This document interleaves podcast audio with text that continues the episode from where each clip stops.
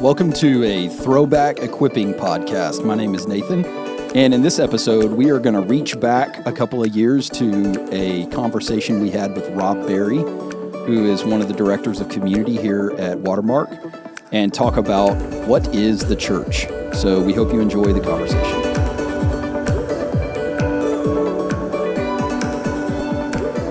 My other host is Nika Spaulding. Nika Spaulding here, Director of Women's Equipping and Curriculum, and happy to be joining you guys. Yeah. And then sitting to my left, Mrs. Sylvia yeah, Bateman. Right. You can just call me Sylvia, though. All right, fair enough. We're, we're close enough friends. That's awesome. And then we also have Rob Barry. I believe it's Sir Rob Barry. It is Sir Rob Barry. There's a little bit of like a there's like a there's a myth around Rob Barry around here. Yes, there's a it's like a legendary halo. yeah, fake halo. um, Rob is kind of a legend around here, but uh, he is the married community director at the Plano campus for Watermark, and he also, on a personal note, you were also Margaret and I's merge leader, you and your yes. wife Leslie. That which was is, back in the day. Which is our premarital ministry that is, here. That's right. Yeah, so we'll plug that as well. Yeah, you, I'm kind of a legend here because I usually make bad mistakes here. I usually end up pushing all the chips in and swimming in the pond for 50 weeks out of the year.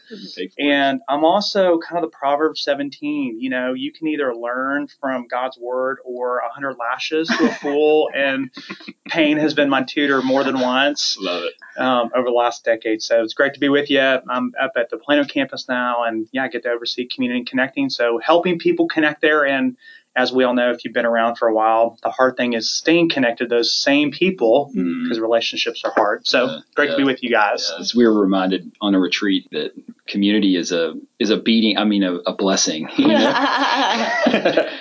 Today is all about the church, which is a great thing to talk about since we work for a church. So, yeah, so, but before we assume too much about what this word is, because I think it's a word sometimes maybe pregnant with meaning and maybe people mean different things. Sometimes people say church and what they imagine is a building down the road, or they say church and they think of a group of people. And so, Nathan, why don't you just kick us off by just answering the simple question, or maybe maybe simple question but complex answer: What is the church? Yeah, yeah, it's it. That's the it's the right question to start off with because there are so many misconceptions about what the church is. Probably the biggest one you mentioned is that people think, oh, well, the church is a building you go to. So even the way we talk to our family or friends a lot of times is, hey, I'm going to church, mm-hmm. which which betrays our misunderstanding. You know that that's that uh, shows that we just aren't thinking rightly about it. So I think it, it's the right thing to talk about and what is the church. And in order to do that, in talking about what does the Bible say about the church, how did we get this term? how did they think about it when the authors of the text penned scripture? And and I think to to even ask that question, there needs to be an understanding about what type of culture the church came out of. And so I would I would reference you to uh, to a book by Joe Hellerman, who's a pastor in California, who wrote a book called When the Church Was a Family. And the subtitle there is Recapturing Jesus' Vision for Authentic Christian Community and and uh, a lot of the stuff I'm about to talk about um, is stuff that that he mentions in this book. I, it is well worth the time and effort for you to read that. So, but in the in when the church was a family, he talks about the difference between a weak group and a strong group culture. So, think in your minds about like the movie Titanic. In the Titanic, this woman is engaged to this you know total jerk who nobody likes, um, and yet she's engaged to him primarily because her family needs her to marry him and then she gets on the Titanic and she meets this fun Jack. Say no more. Yeah, Leonardo exactly, DiCaprio. Yeah. Heart emojis in uh, Nika's eyes. Right? Yeah, that's right. Yeah, in every woman's yeah, eyes.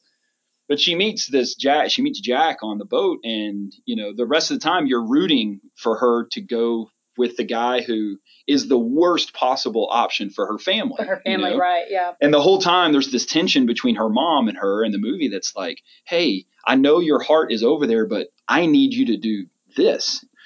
And we watch that movie and it strikes such a deep chord with us because we live in a in a weak group culture, right? Where we're high individualism and low group, right? So right, we're rooting for her individual love, exactly, and not thinking about the good of the family totally, unit totally. and what, yeah. Be free, break away from the bonds of your of your oppressive family right. who needs you to do this over here in order to maintain their health, right? And break away from all that to do what's right for you. And that's I mean that marks our culture. Um, so in a weak group culture, the preference of each individual takes priority over the good of the group. Right? You're you're you're just it's all about you.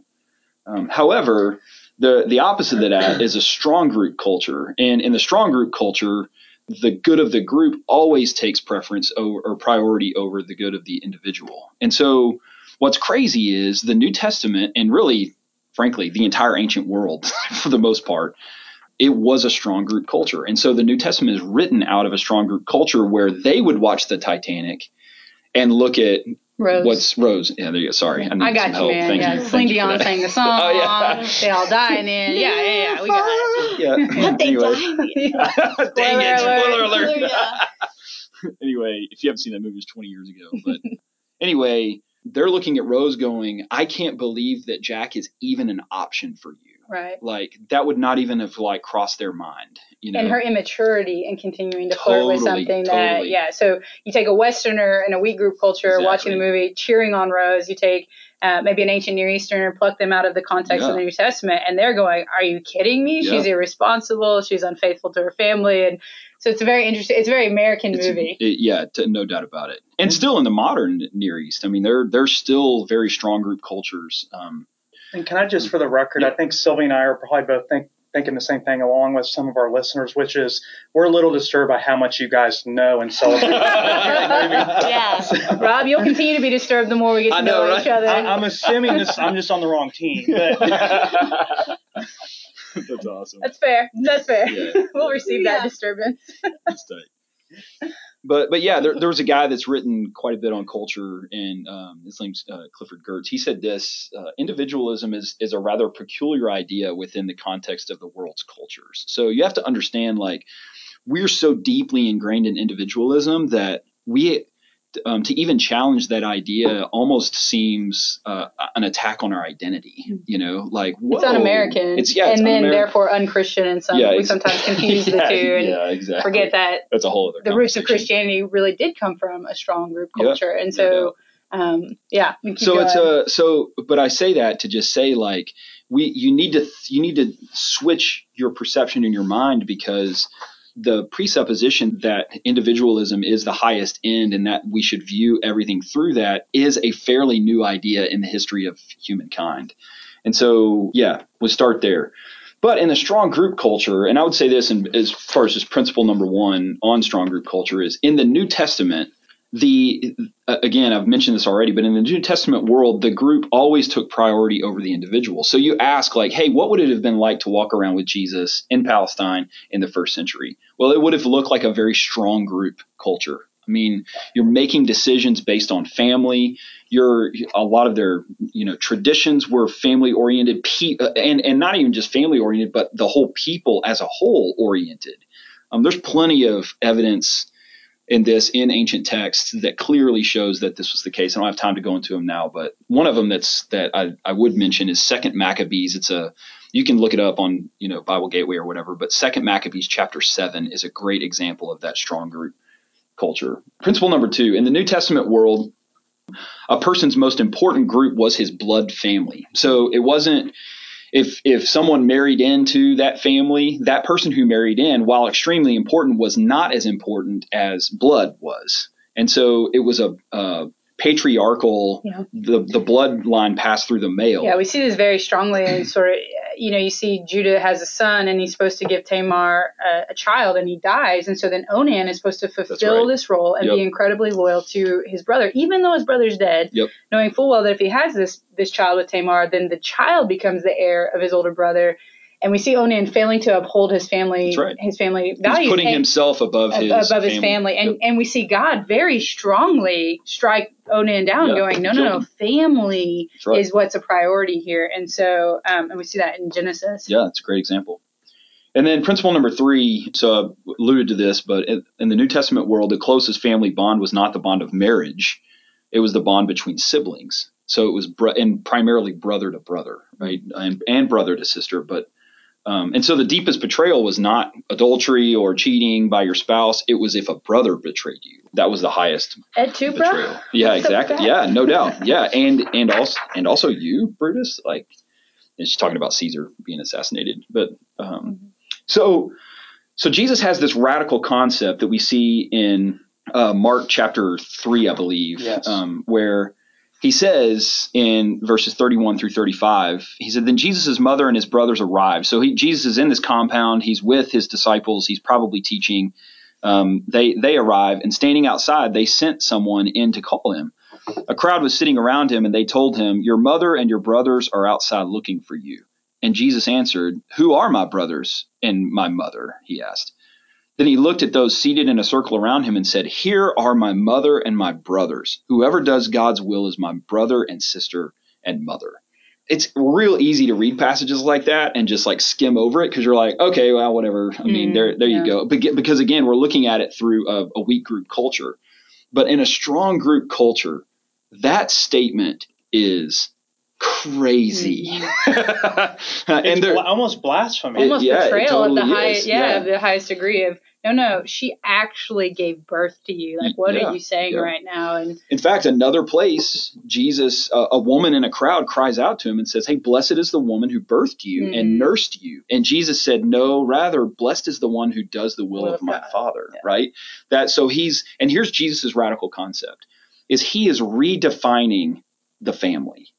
That's what's going on in in Jesus's ecclesiology or in his concept of what the church is, these called out ones. He's calling them out of loyalties to their bloodlines and he's saying no there's a higher loyalty above your bloodlines and it's and it's a spiritual bloodline. He's spiritualizing this stronger culture to say no actually it's not your nuclear bloodline family that's the most important it's the family of god that's the most important. And that was a crazy radical concept. He even said in matthew 23 verse 8 where he's talking he says don't let anybody call uh, call you teacher and lord because there's only one teacher and you're not him you know. But he says a real interesting statement. He says don't let anybody call you teacher um, or lord because there's only one teacher and you are all brothers right? So he's he's establishing the re- relationship of christians as siblings um, brothers and sisters which is the the deepest loyalty in the family in a strong group culture was was um, within uh, that blood bond family relationship so You know what's interesting, just on my end, where I get to see, I get to jump in a lot of living rooms with believers who are in conflict with each other. And, you know, um, I hear this all the time.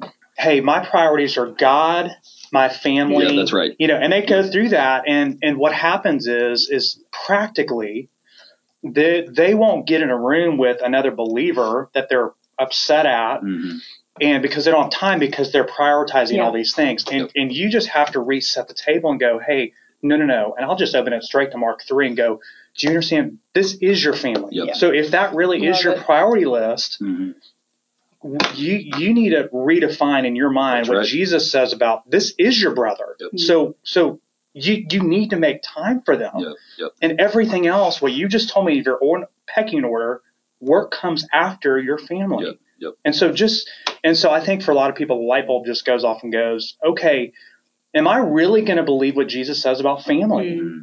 Or am I going to just keep running my offense? So I think practically on my end, this concept of family and redefining family is at the forefront for me because it, it people have misprioritized relationships big time. Oh, it's Yeah. huge, it's huge. I so, mean, we- Nika, yeah. why don't you why don't you walk us through like what, given the strong group culture that the New Testament is is written out of, Yeah. like what does that mean for the church? today? Yeah, absolutely. And so, uh, first thing is, Jesus obviously taught in parables, he taught in stories, and he can use a lot of different structures as a metaphor for his church. And yet, we see that he uses this strong unit of the family.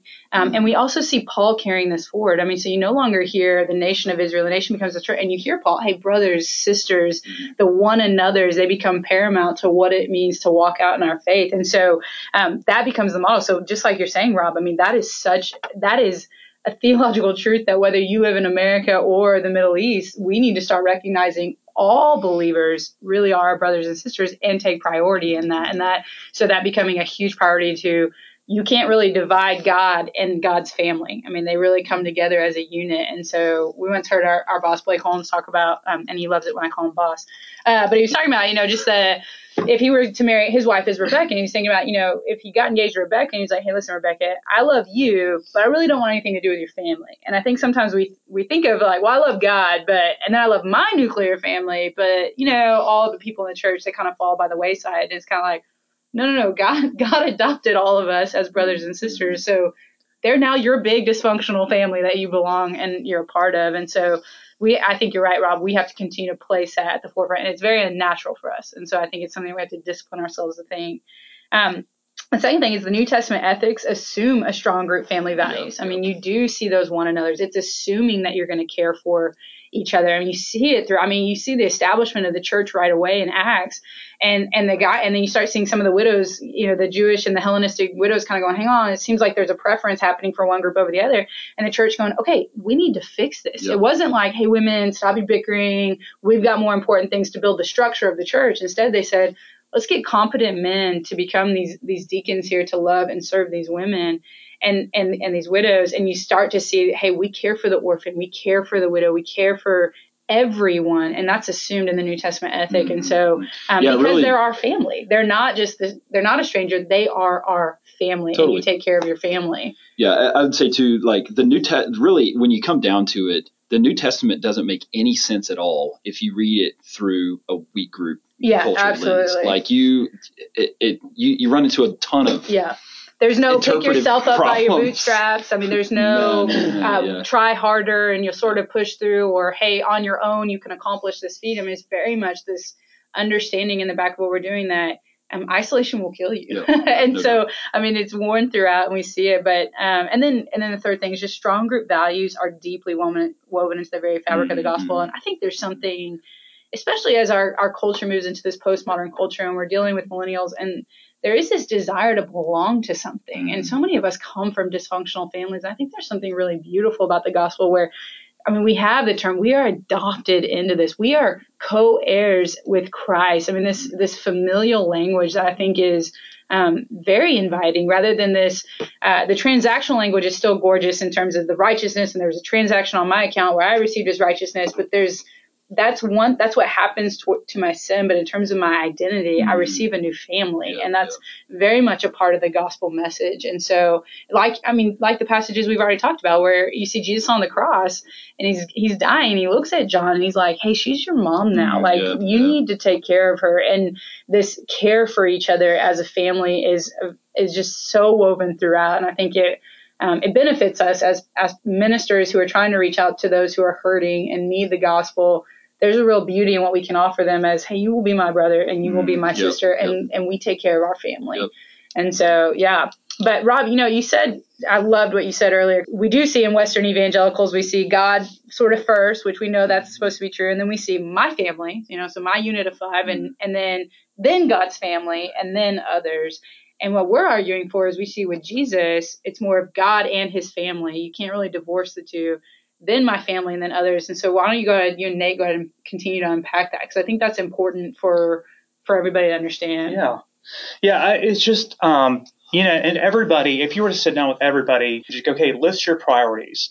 I think most people are going to start with, you know, whether they're whether they're just American or you know a Christian, they're going to start with God, you know, mm-hmm. and then family, yeah. and then my my work, and then you know working out whatever falls that. But usually those are the first three. Yeah. Yep. And um, but but realistically, um, we don't live like that. Yeah. You know, we just don't, right? So our work gets 40, 50, 60 mm-hmm. hours a week. Mm-hmm. You know, our family, and so um, I think it's just really good. Like while you were talking, you know, I just kept thinking about Galatians. You know, mm-hmm. where we're not defined by cultic law. You know, we're defined by the gospel, and so the Jew, Gentile, slave free, male free, right. you know, all that stuff you know, but just, just how many times over in Galatians, and I don't know, I haven't counted them, but I would think six to eight, ten, Paul says brothers and sisters. Yeah. And, and so I just think how much Paul had to just probably remind them because it was probably so shocking. Yeah. And we just yeah. read right past brothers and sisters. Seriously. And I think when the church of Galatia read that, they're like pulling the parking brake Yeah. and just going, wait a minute, what did you, What did you just say? Hang on. Like I just told you something really hard. Yeah. Hey, remind yourself, your brother and sister. So just practically, you know, that's why you know when when Christian brothers and sisters in our neighborhood that we love, when um, we're not good with each other. I mean, literally, we clear the schedule, Mm. and it's not when can we fit you in. It's I'm sorry, It is we we need to we need to cancel some other Mhm. things. Yeah.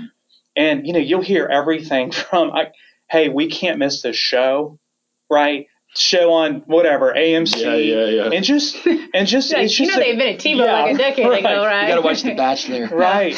you know, um, yeah. and so all that to say is we've got to just. I think we've just got to as the church and people, brothers and sisters of the scriptures, we have to just keep going. Hey, practically, Mhm. I know you say that, but practically, do these relationships take precedent over even work? Mhm. Yeah. Mhm. You know, and I think I think Jesus and Paul and his disciples, as Paul says, "Hey, imitate me as I imitate the Lord." Right. So whatever Paul is saying is what he's heard or seen, or you know, the Lord doing.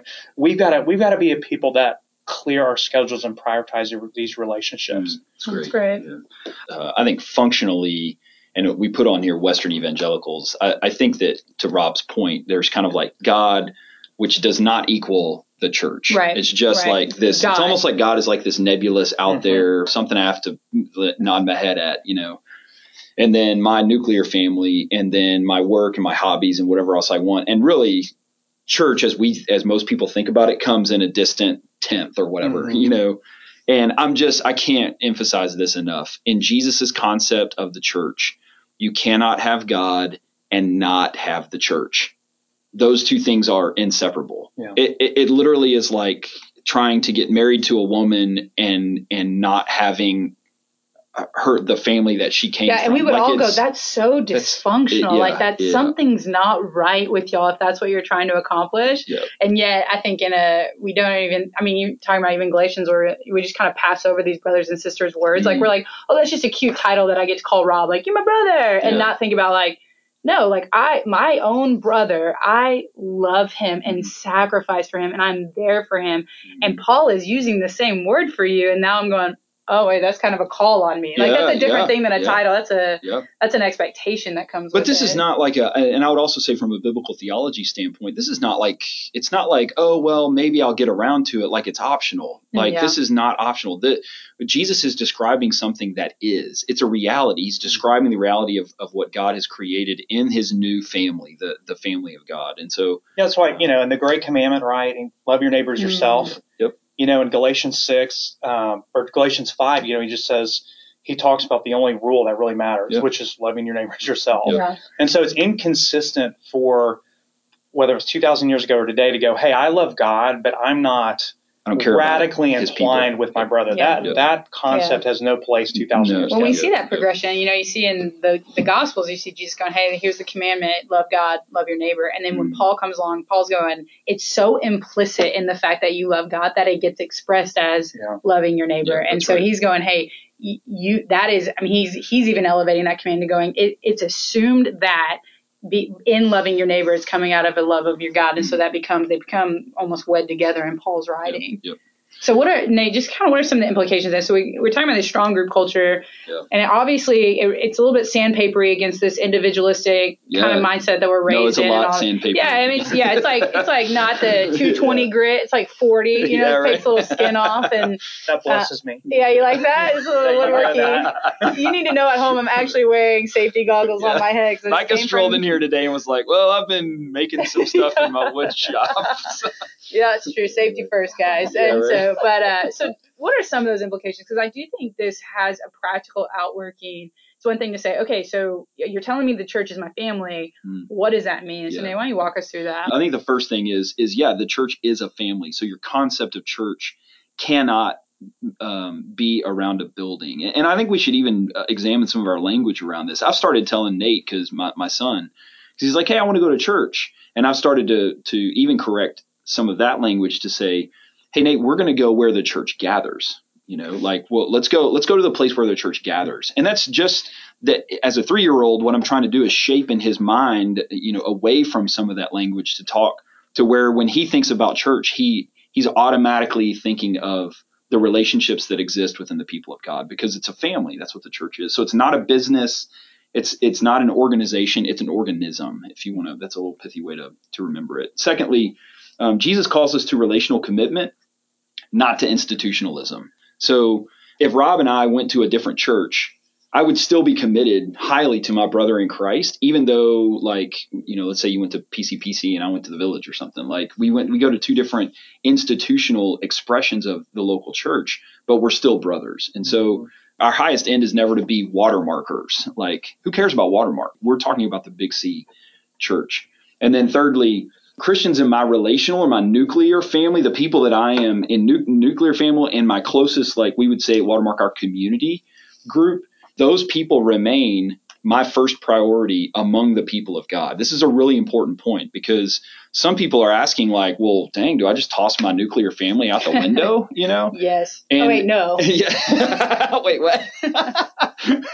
Not you're fired. Not Yeah. um, and and what we would say is, um, what we would say is, there's a level of priority. So, if your nuclear family it, namely like your father and mother and your your blood brothers and sisters Mhm. are Christian, then those people in the close proximity uh, to you relationally, then then they become the most important people among the people of God, right?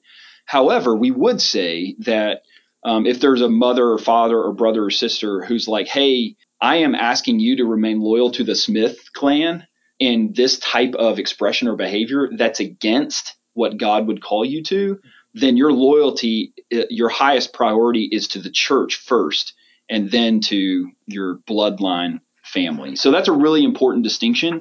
So people ask, like, well, you know, should we go up to the building and serve all the time at the expense of our family at home? And again, that betrays a misunderstanding of the church. Like, no, my highest um, calling as a person who's in the family of God is to the people in the family of God who are closest to me first, and that is my nuclear family, Yeah. right? And then fourthly, just a real ba- practical point, like the church, it- when understanding all of this in its biblical context, the church is not here to serve my family. My family is here to serve the church. And so we, in thinking about that, it becomes something, and it- this bleeds into number five, is that look, and I would say this to somebody out there that's like, well, should we, how, how involved should we be in the church? And I would say, um, you're, when you incorporate and graft your family into the local expression of the body of Christ, then your nuclear family becomes something that it cannot be apart from the body of Christ. Right. And frankly, what I'm saying is your family will never be what it's intended to be until you deeply graft into the family of God. You, your your family gains uh, uh, its a, its identity in the church. It gains its its functionality in the church. It gains its health through the church. Um, the church becomes the vehicle through which the Spirit brings about, making it what it's always was intended to be.